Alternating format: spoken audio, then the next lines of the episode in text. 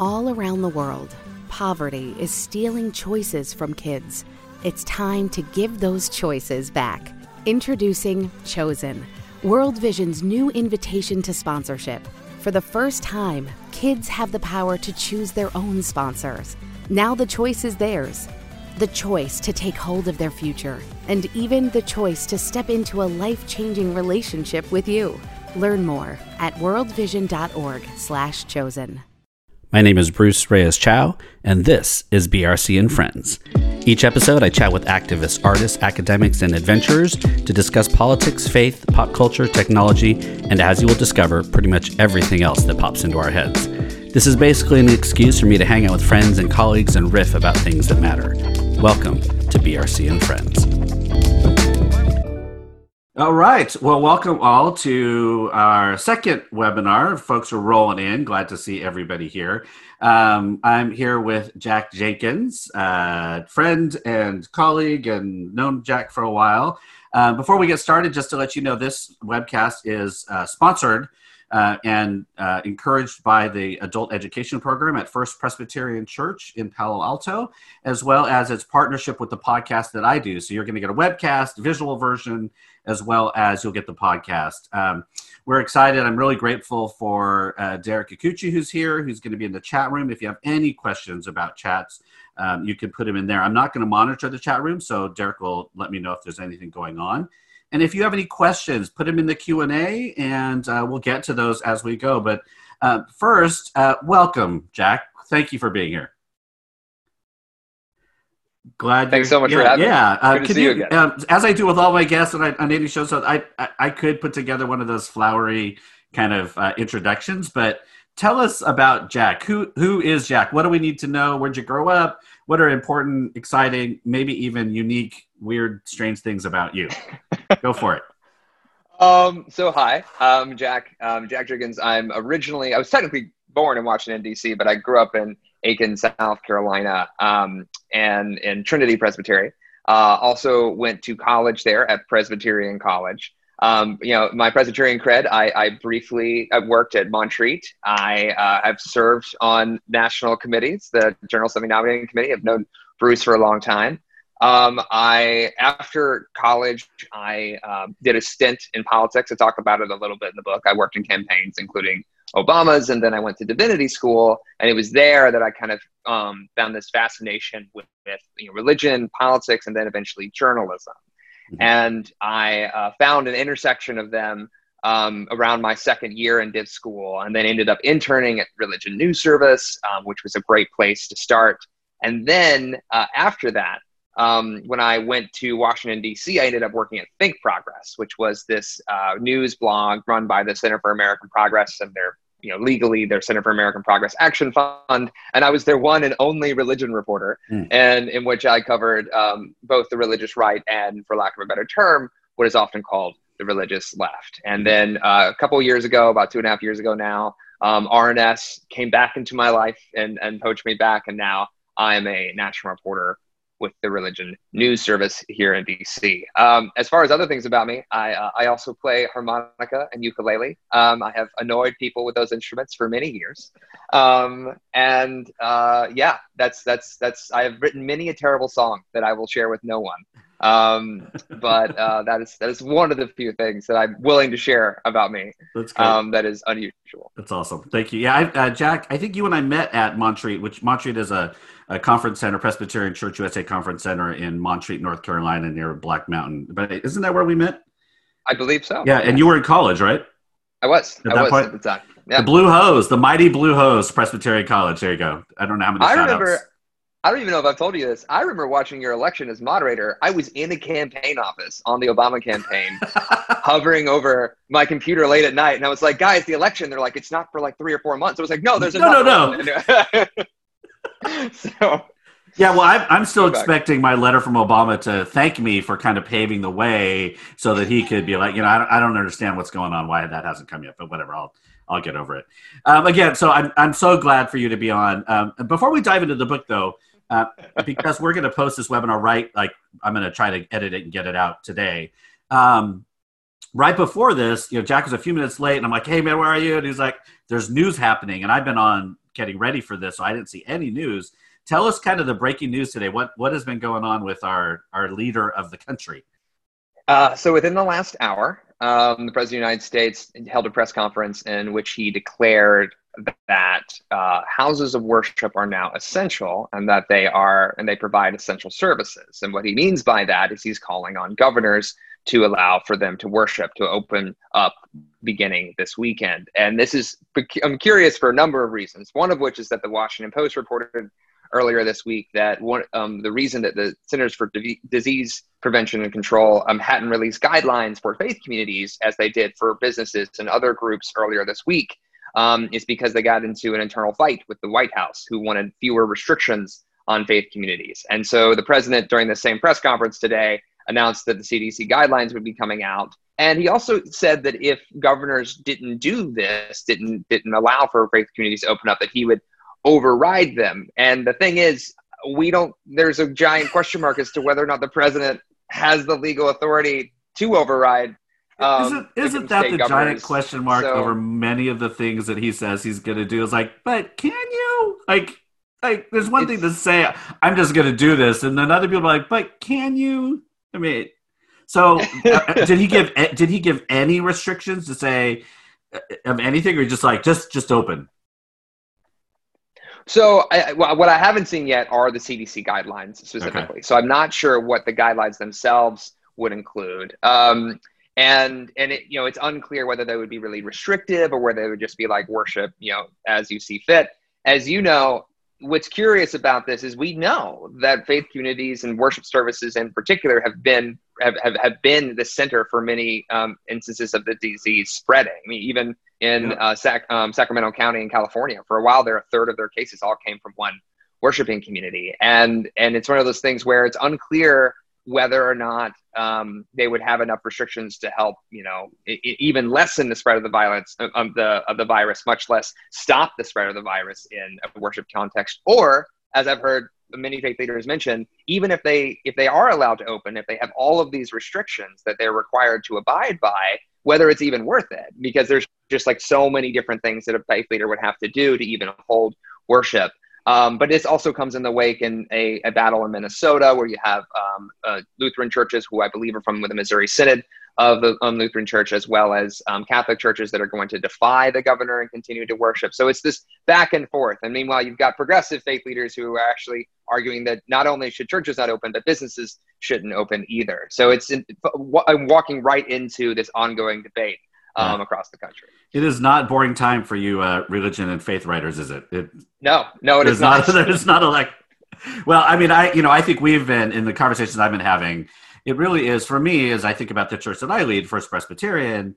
You know, the the idea of bringing people back. The thing we miss the most, what I've been hearing across the board for on Zoom or pre-recorded, whatever people are doing, is they miss singing together and they miss touching. And we're going to bring people back in and tell them the two things that we miss the most you can't do. And it just feels it almost feels cruel. And then on top of that i'm watching friends who are trying to figure out how to open up their churches and then they've already done it just the mechanisms of trying to keep a worship space safe. You're not doing communion. You have to have a one way walking uh, direction masks separation reservations that have people are having to take. It just it feels exhausting hearing some of what people are having to do. It's just it's yeah. it, it's just wild. Well yeah. never uh, never a dull moment with our uh, leadership these days but let's get to your book. So um, and you know i've written a few books and uh, i'm always i always giggle when my friends say to me uh, they read it and they're like huh it was really good. As if it wasn't going to be. like but I, but I but every time I read a book by a friend or somebody I know, I'm like, huh, that's really good. And it's the same kind of thing. And it's not at all like I didn't expect it to be, but it's like, huh, I know a person that does this. So um, I hope many of you have read this, um, uh, read it, but um, would uh, highly, highly, highly encourage you to to buy this book, and we can share the link in the chat room. But um, um, this is such a great read I mean, it it. Uh, I saw somebody tweet out that like it was a really quick read and not in a gosh, it was so easy. I just read through it, but it.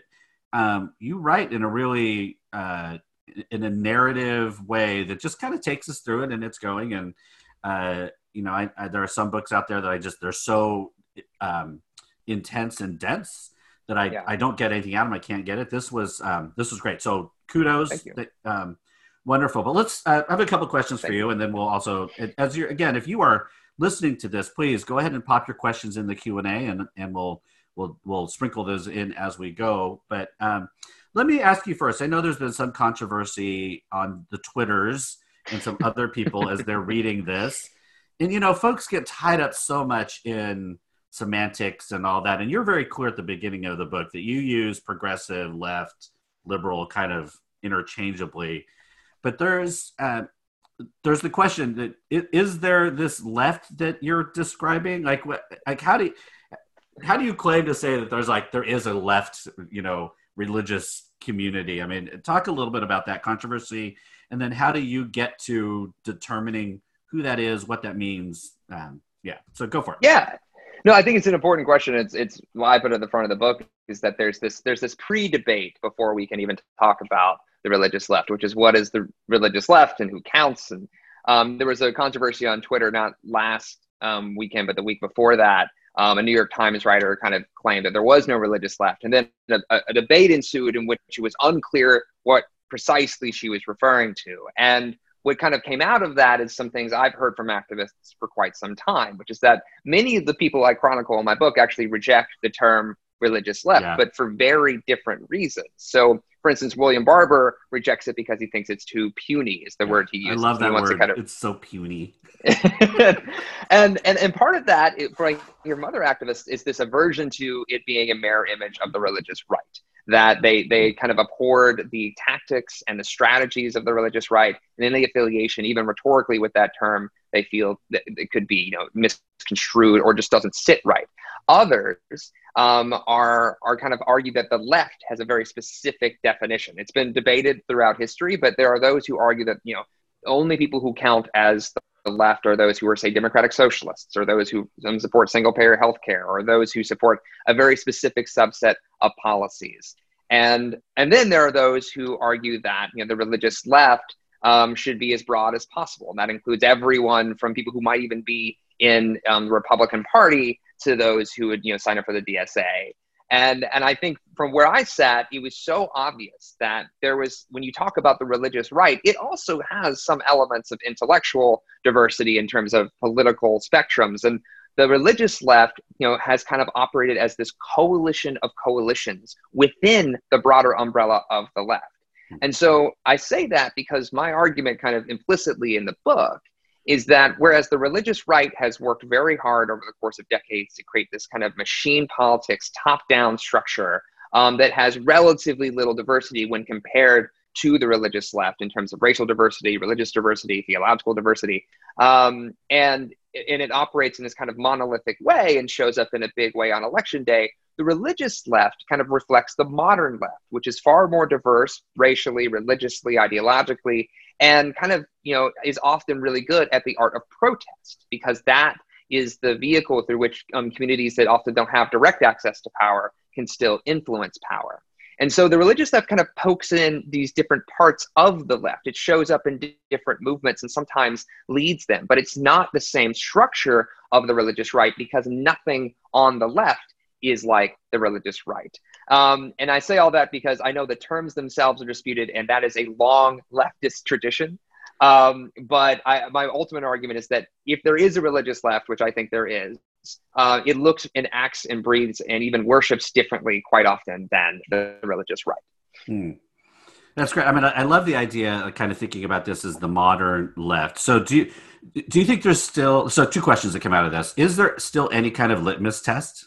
Like, do, do you get a sense that like is there anything that uh, somebody who might consider them part of the left if they were to believe or sit in a space a, a good majority of the others would be like no no no no no no no you know you're not part of this. Um, and, and then the second question would be i've always felt like left liberal progressive just shifts depending on kind of like when people are pining for kind of old school republicans as this liberal progressive voice compared to where we are now it, it feels weird. So mm-hmm. has there been some kind of shift? And then is is there any kind of are there bounds to what the left uh, how you would define um, the religious left?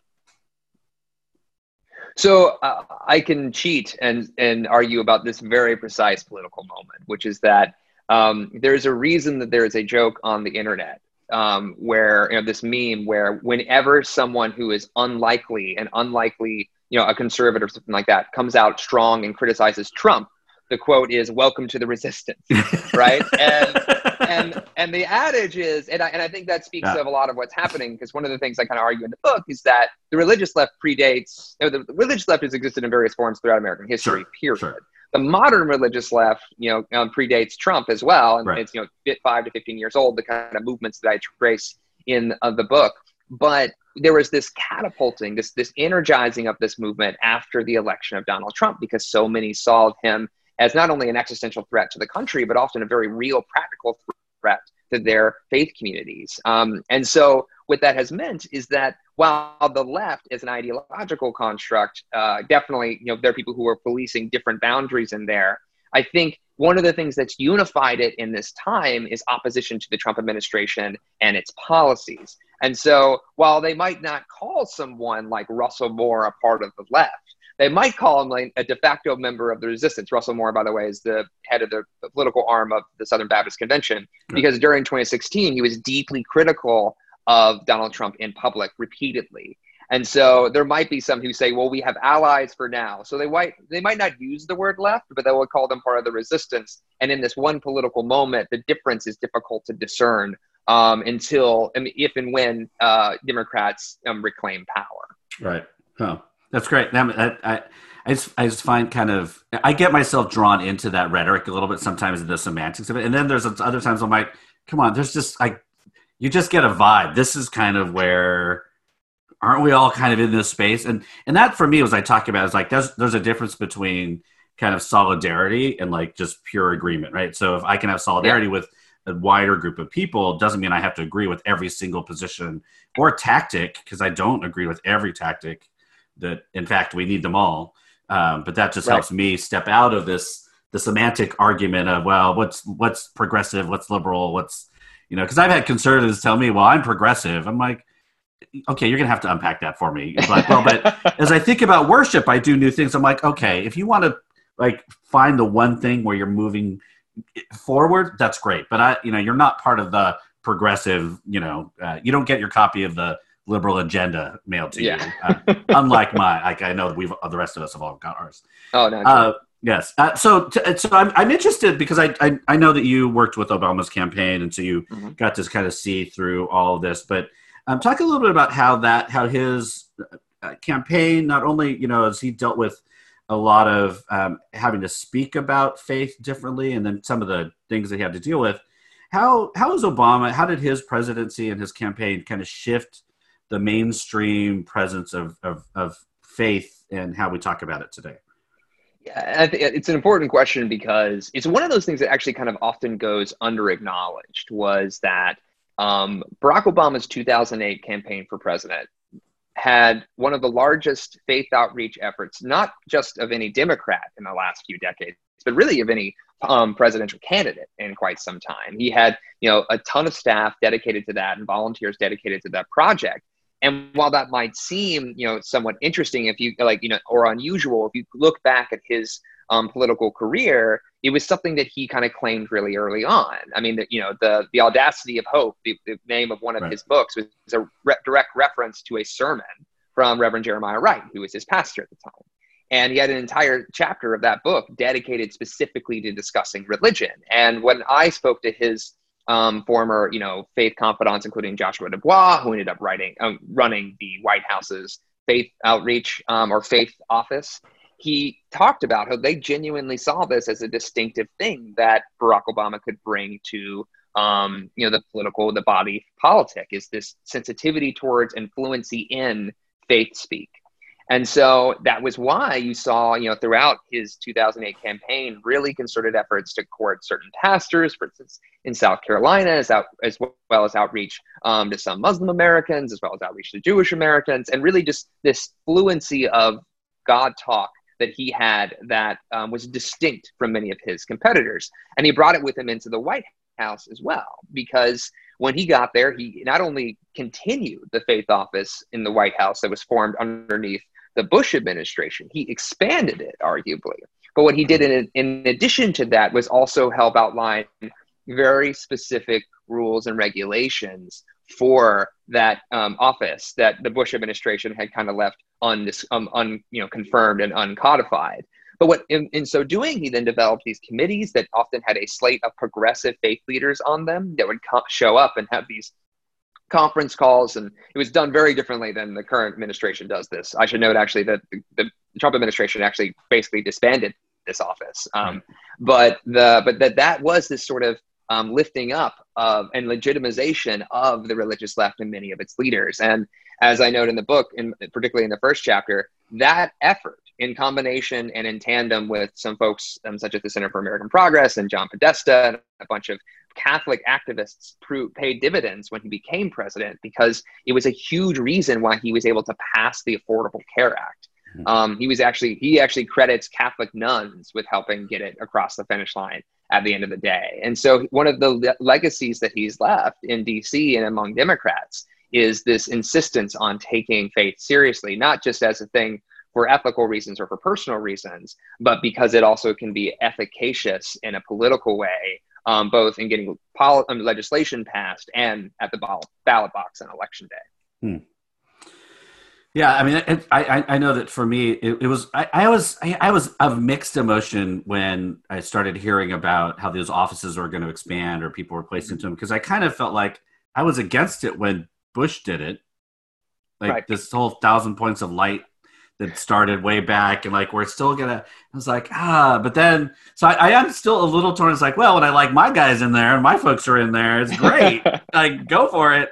But if I don't like what you're doing, so I mean, I, I it's an interesting dynamic. I mean, I will I'll share that I even applied for one of those positions at one point, and I made it through there the first. I made it through the first round of security with the White House, and then they did a hiring freeze. So you know that was years years oh. ago, obviously. But you know, I was like, that. oh, I, I, I should have. I, should have worked anyway. Um, but I mean, I so but I did. I was torn about that a little bit. It's like, okay, so how do we how do we still have that conversation about uh, the separation of church and state, faith and politics, you know, that kind of thing. I mean, did he get much of that at all? I mean, was there, you know, like, what, what was that about? Because certainly the conservative church weren't going to affirm his version of the gospel and how he presented faith. But I'm sure there were many on the more, even further left, like, why are we even still doing that? I mean, oh, yeah. did, I mean how did he deal with that? There were lawsuits um, about the faith office under the Obama administration from um, organizations that, that that are dedicated to the uh, separation of church and state. And I believe, trust but verify, um, that it was the Freedom from Religion Foundation that found that that um, uh, that that launched one of those um, lawsuits, or at least threatened one. Uh-huh. Uh-huh. Um, but and, and, so I know that, and there was also this divide that was way more prevalent uh, in the Obama era than I've seen recently, which is that you would see quite frequently this deep um, frustration among more secular liberals and progressives with you know uh, faith being preached from a podium as opposed to a pulpit i mean right. there was this deep antipathy to that in fact there was polls that showed for a long time that the religiously unaffiliated which is a category that includes atheists and agnostics but also a lot of people who might pray daily or you know just don't affiliate with one faith or another um, that would really kind of congeal that into one cohesive group was one you know stalwartly progressive on many policies but also um, a, a, you know, a deep discomfort with um, faith in a political context. What's been interesting is since Trump got elected, a lot of that debate has quieted down a little bit. And since like we're all in this together, and you know that there are people who are showing up at each other's things to try to, you know, that the secular society will be there alongside a faith leader as long as it's, you know, oriented towards critiquing Trump. The question is whether or not those same debates will arise again were Joe Biden to be elected um, president, you know, come November. Um, and I, I, would expect, quite quite honestly, that those um, same kinds of critiques and lawsuits will again show up if he were to be elected, because right. I think a lot of those those organizations remain uncomfortable with that. And while they appreciated that the Obama administration set a lot of things in stone about like what the faith office could or couldn't do and they allowed for a lot of public scrutiny, which you don't see under the Trump administration at all. What? Um, what? I, what? um, I mean, yeah, just, just as an aside, I mean, the Faith Office that was created under Bush and expanded under Obama is gone. They've created yeah. a new initiative whose uh, import and uh, what they do is actually wildly unclear. And what happens instead is there's often just a rotating band of faith leaders that informally advise the president, President Trump, um, with no direct oversight in terms of you know sunshine laws or chronicling their conversations. Whereas under the Obama administration, a lot of the faith office meetings are actually had like a live speakerphone on the entire time that was and allowed for public comment. So that just to give you an idea of how this has been run, and there's been criticisms of both of those systems. Sure, I am shocked, Jack. Totally shocked that there is not transparency uh, in the Trump administration. Just oh my gosh, I'm I don't know if I can go on the rest of the day, uh, and, and especially watching who he's pulling in as as advisors. I mean, good lord, I don't even recognize the faith with which they speak, and I would never. I, and I'm one of those. I will never say that that somebody is not Christian if they claim that in their life.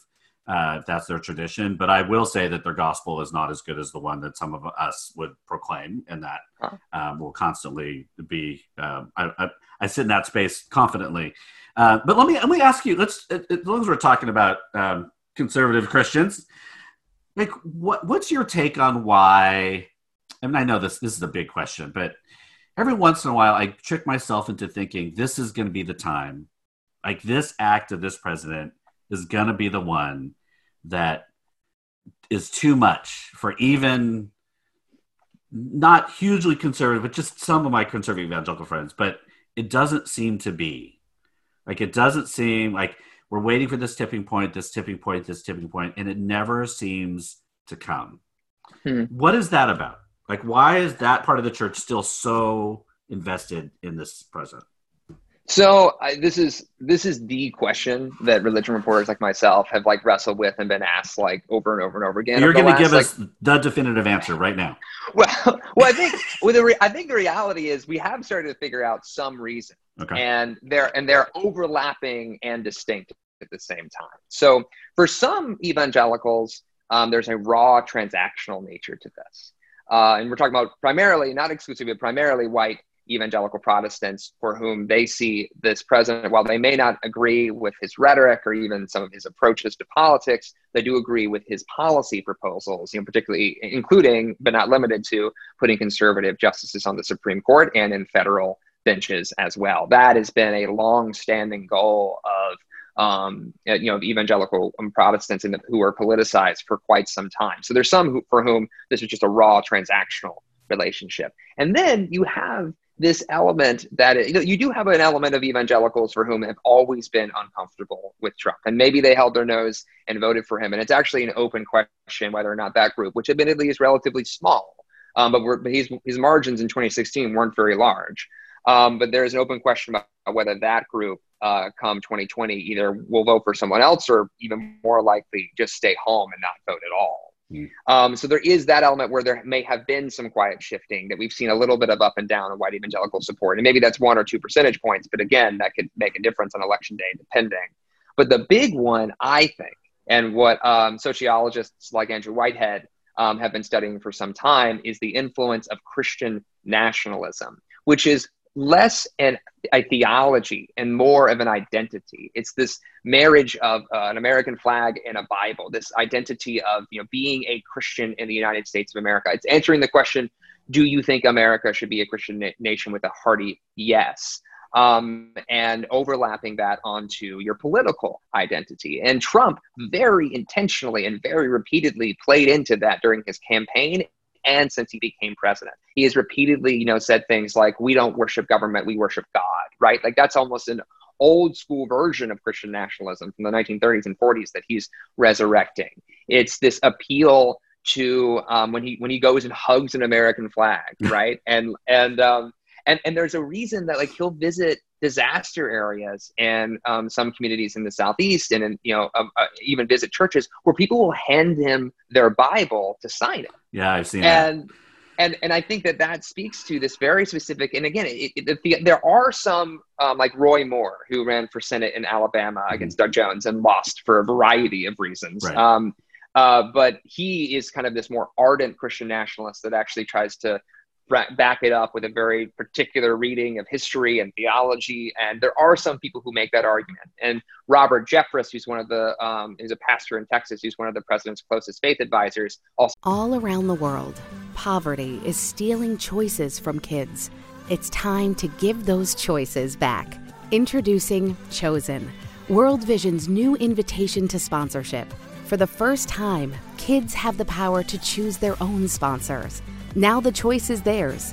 The choice to take hold of their future, and even the choice to step into a life changing relationship with you. Learn more at worldvision.org/slash chosen. When you have a problem, Fox 12 gets you answers. The violence continues. When crime hits too close to home, we want to make sure your voice is heard. We're listening and ready to confront your problems head on. How can Fox 12 help you? Tell us at kptv.com. So preaches about how America is a Christian nation and makes a similar version of history and theology. But a lot of people, it's just the idea that to be American is to be Christian, and to be Christian is to be a very specific kind of Christian. Right. And um, and Trump just plays into that. And they're going to vote for him for the identity reason, not necessarily because he he checked all the boxes of white evangelicalism that you know might have been codified right. at Wheaton um, College or something like that. Right. I mean, it kind of it kind of feels like that's where this election is headed. For those of us that maybe Biden wasn't our primary candidate, and we like that that we're we're voting about ideology much more than the candidate. I could, it's almost we're all, or a lot of folks, not all, you know, are are are dismissing some of the person in order to know that there's a much greater ideology and structure and thinking behind it that gets elected into the office. Right. Um, it, uh, unlike I think when when Obama was running, you were like it was Obama. Like there were those of us that were, it, you know, he was inspiring us. That right. that seems to very different. I get it. I just I, I, don't know what to do with that. It just doesn't feel mm-hmm. quite as inspiring and moving to mm-hmm. to to experience that. But I mean, what have what have you been seeing on kind of in the in the in the elections now, and kind of as as the primaries are moving forward between the two candidates, and and how the religious communities are are using this time now to kind of continue to get the word out. What's what's been going on there?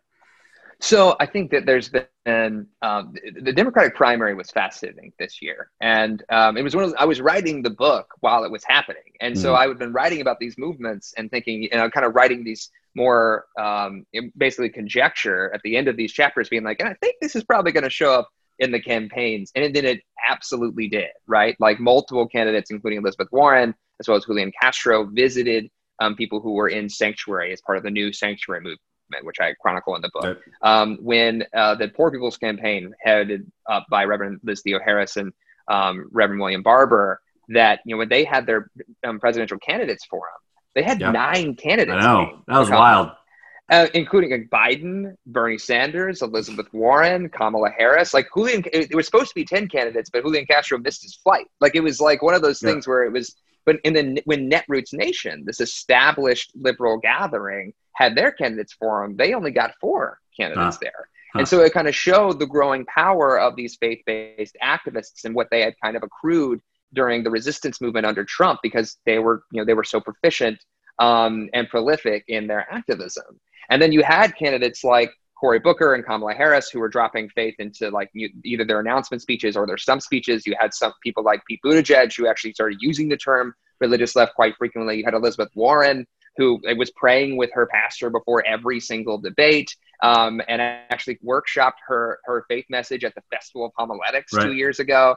Um, and so you just saw a whole lot of religious rhetoric. And there was one thing that I thought was interesting that flew under the radar, um, which transitions us into the general election, which is that Joe Biden was the first to hire a state specific faith outreach director for South Carolina mm. in August of last year. And by December, he had the endorsement of 100 faith leaders just in that state. And there's a lot of things going on there, but I don't think it's unrelated to the success that he had, particularly in that state. And I would be surprised if in the general election he doesn't um, continue to try to you know mimic some of the strategies that Obama used in 2008. And this time, what's interesting is that the Democratic Party, who did not have a faith outreach director in 2016, um, uh, has now hired one for 2020. It's the person they originally had in 2012. They've now rehired that person back to, to take this seriously.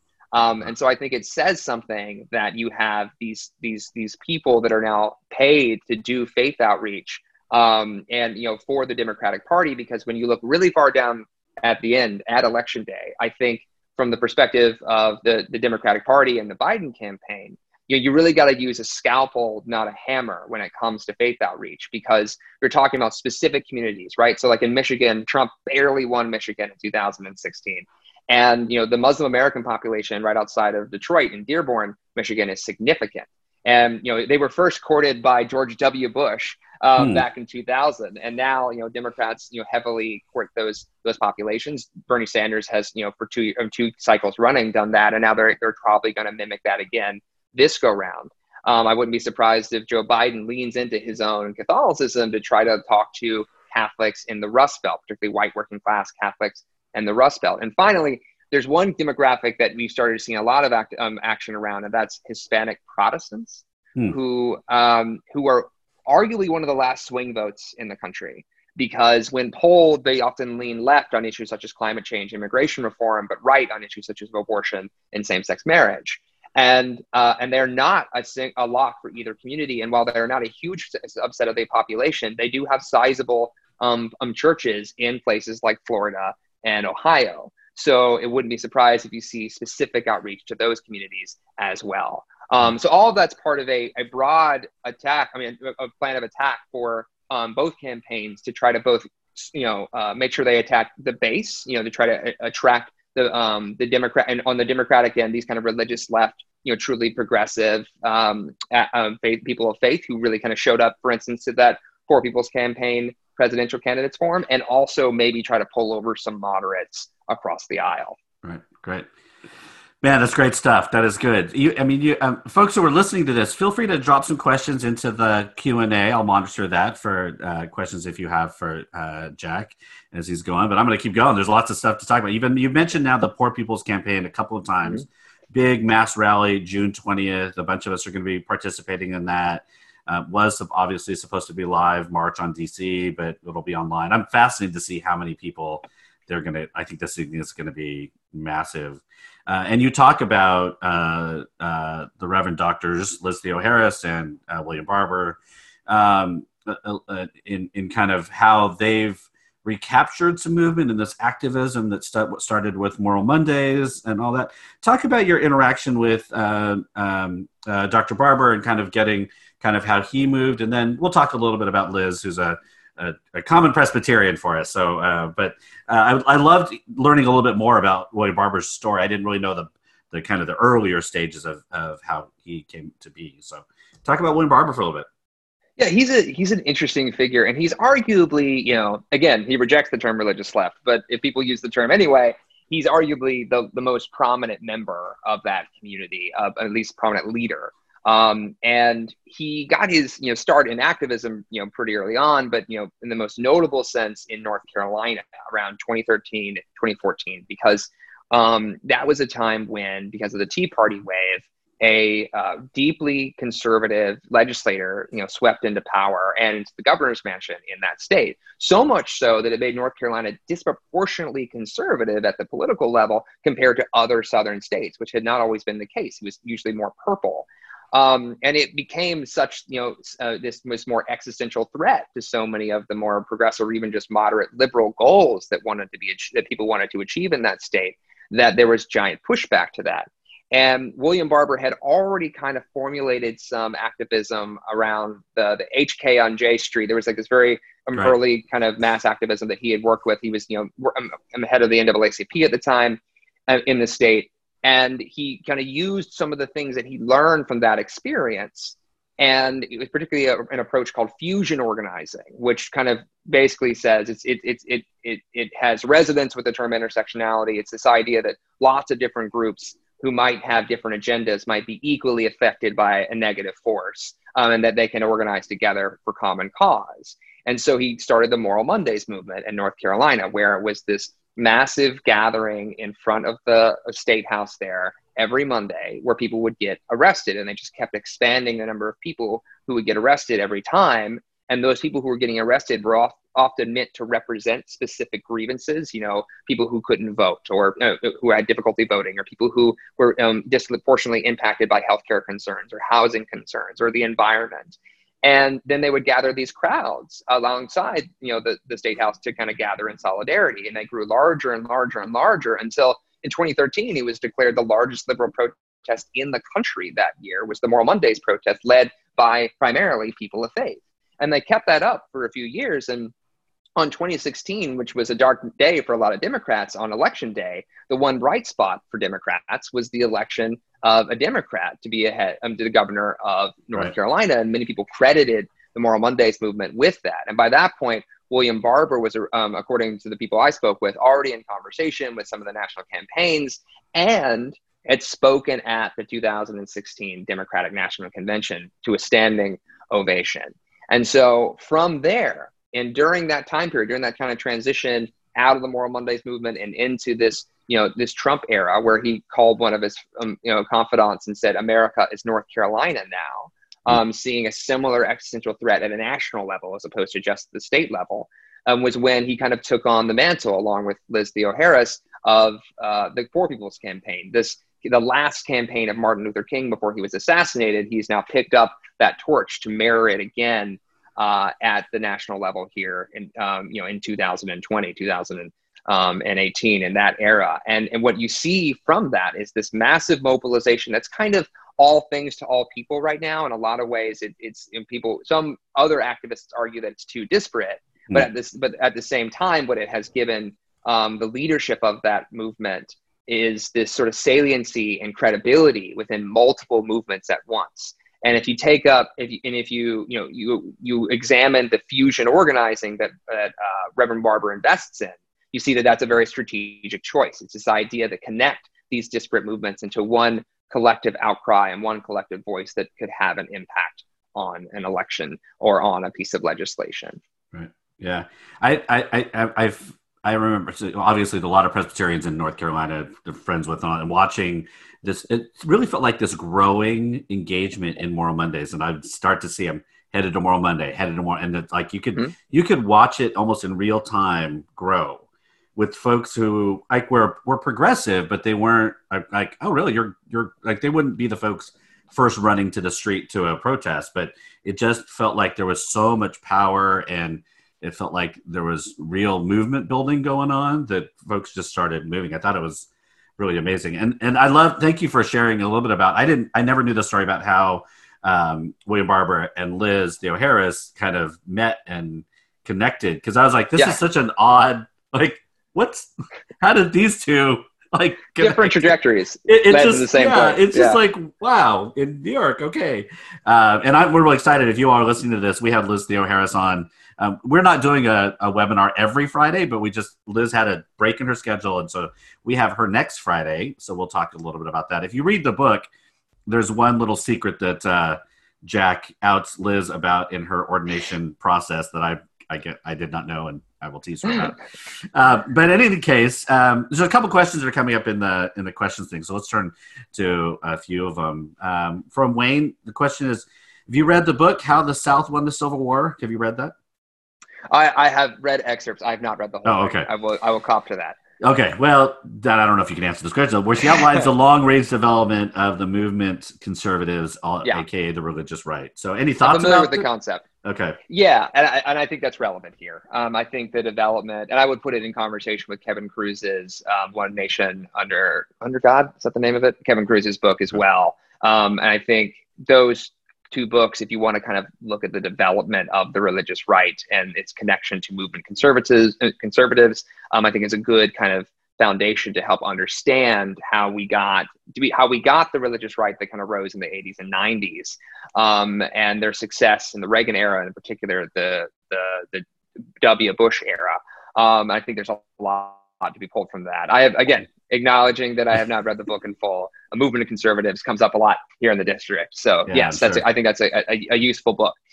Okay, here's a question for you: separation of church and state. What is an appropriate or non-appropriate role for the national prayer breakfast? Could you be could a and could a president be elected who doesn't say "God bless America" in a speech? So Those are two separate questions. Those are two separate uh, questions. Do, Either in any order you'd like. what do you think? So, I, I, you may or may not know my my accidental expertise in the National Prayer Breakfast. Um, I don't. uh, I, I, I- remind me. I'm, I'm So uh, my I, I'm I am in a Netflix documentary about it. Um, that's the that's Oh, the that's thing. right. There, I did know uh, about that. Yes, that's, that's and and and and the reason I'm in that is because last year or the, in 2018 there was a tension that was drawn to the fact that the National Prayer Breakfast.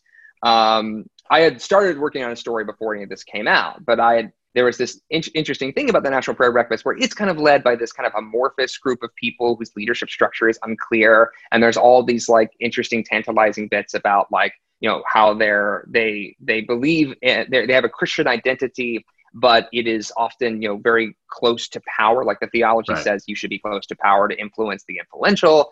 And what that has meant in practice is that at the national prayer breakfast and in particular the meetings that happen around the national prayer breakfast there is this um, there's very little oversight from the government or from the press where leaders from across the planet and, and political leaders here in the united states are gathering and there and because there's so little over, oversight there was a whole lot of potential for that to be um, to, for that to be co-opted by bad faith actors. Even if the National Prayer Breakfast team wasn't considered a bad faith actor, uh, the some of the people who might show up could be, and that turned out to be the case. Uh, one of the women, the, the women who was indicted uh, um, for uh, trying to lobby on behalf of the Russian government Oh, that's without right. registering um, as a foreign agent, which is illegal.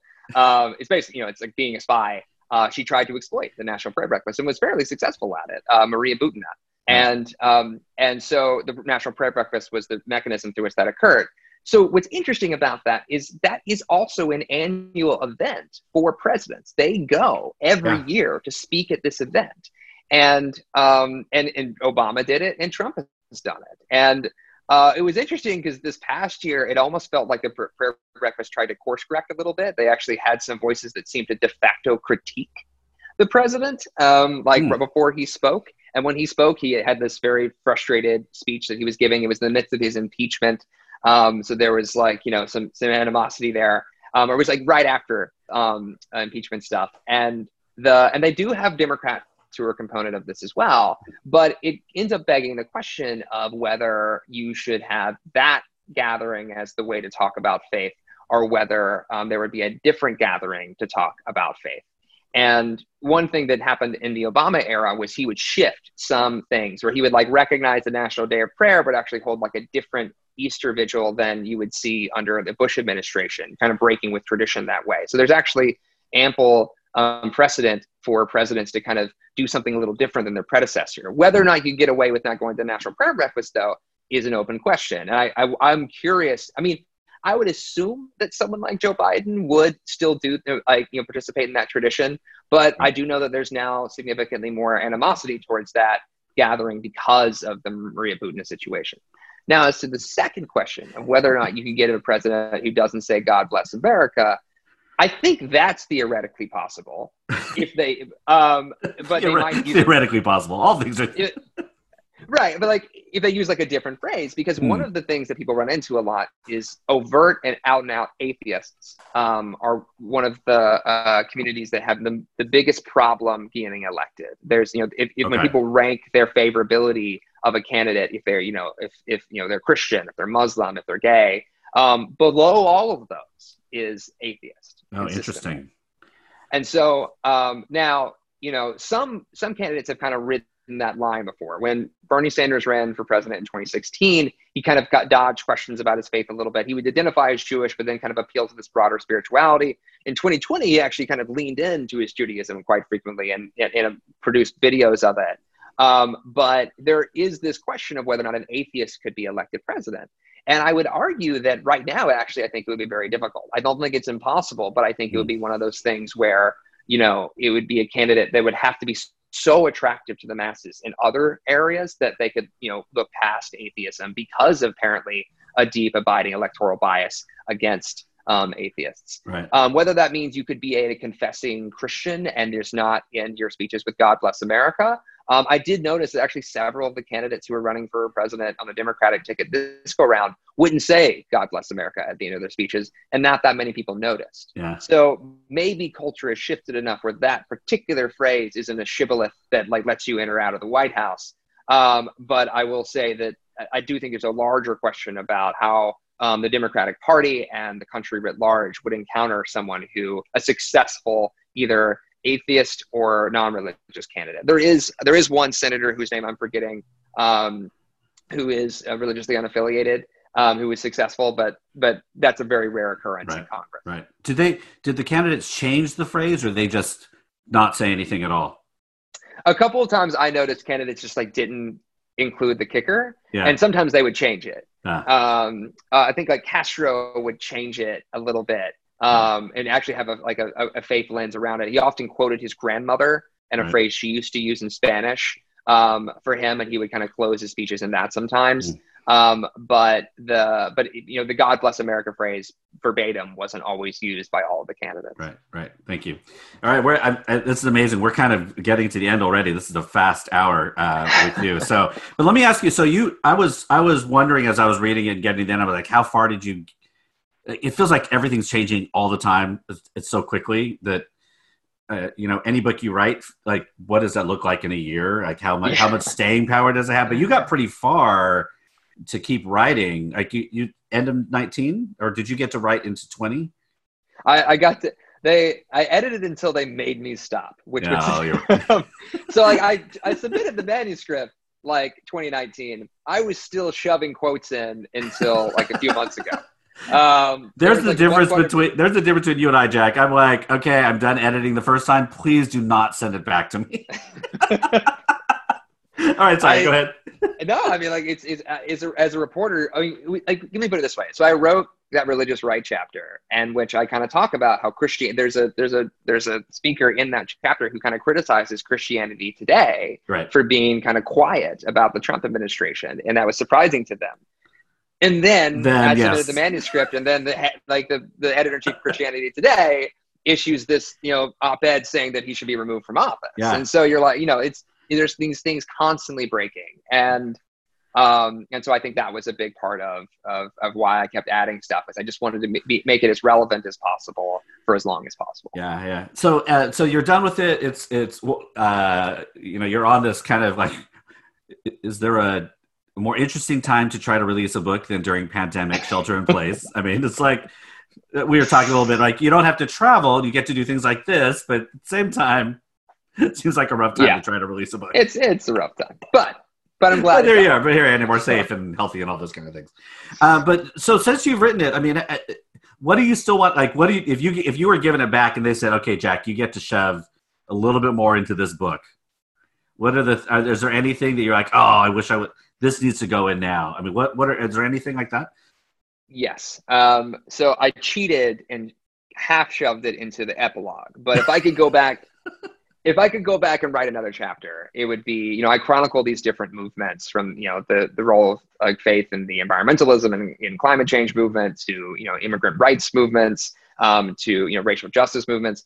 I would, if I could go back, I'd want to do a chapter on the role of faith in the gun violence prevention movement um, because that is storied. It is it is old and new, and there's a lot of activism in that space that has existed for quite some time that has gone unrecognized. Um, and and I, I I do shove. And basically, the epilogue is almost framed around some of Yeah. those conversations because it takes place at the um, Charleston, uh, the AME Church in Charleston, uh, Mother Emanuel, where there was the tragic shooting of nine African American worshipers in 2015 by white supremacists. And so I do kind of touch on some of these themes, but I would love to go back and kind of discuss how, like, when I went to the March for Life, um, you know, the the big um, anti-gun violence gathering that was, you know, organized in large part by these high schoolers out of Florida.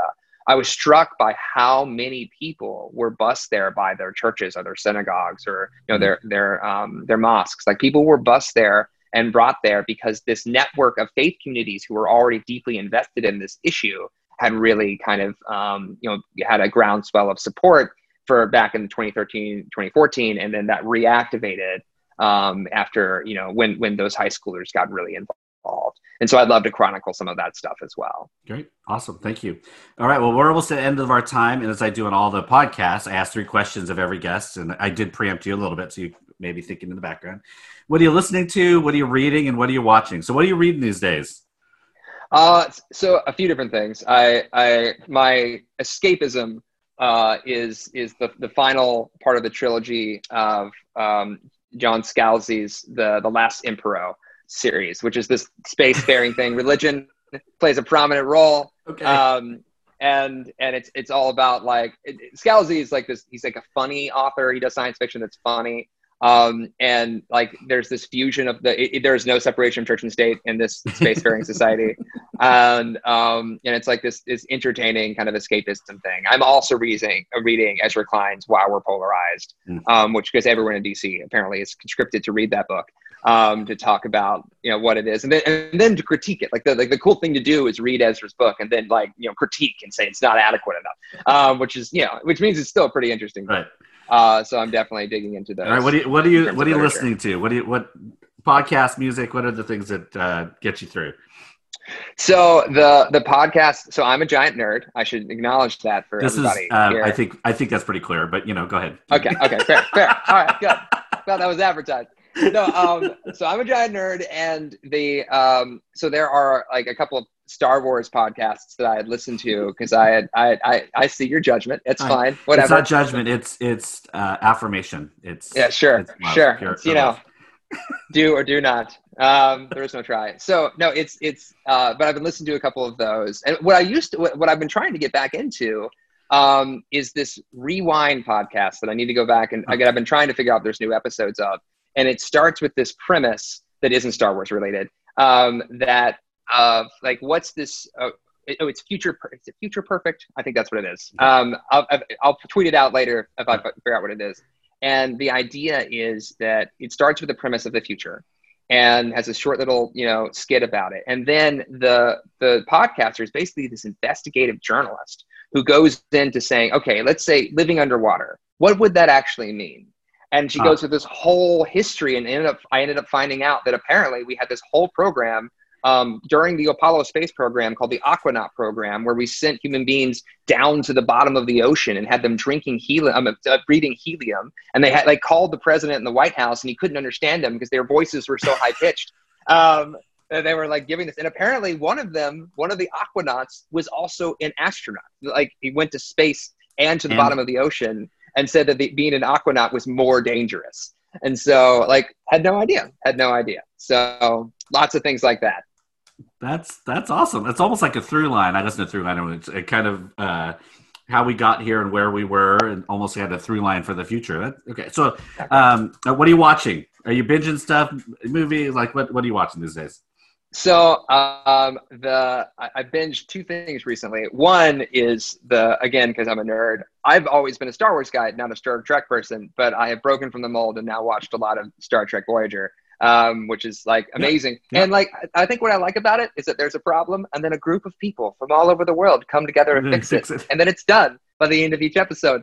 And I'm like, how what a comforting thought. Um, and then the other thing I've been binging uh, was the, the, High Fidelity. Um, oh yeah, I haven't Hulu. seen it yet. Is it good? It's really good. It's really good, and it's interesting how they both reference the original film, um, which I went back and watched and realized how insufferable the main character really is, and um, and and then also they tweak it just slightly, just so in really interesting ways and really cool ways for the show um, and it's just like really well acted. And I I was unsatisfied with the conclusion, but I think that was the point. Uh, um, so so anyway, I've been binging that as well. That's great. All right, folks. Um, I'm so glad you could join us, Jack. Um, uh, uh, Jack can be found on his website, jackjenkins.me. Twitter is Jack M. Jenkins. Instagram is Jack Jenkins. He's on Facebook on his page. His author's page is Jack is Writing. We'll post all of those in the show notes uh, on the podcast and the recording on YouTube. Thank you, man, for coming. Thanks so much for having me. This yeah, is super I'm glad, fun. I'm glad you could be here. And congratulations on the book.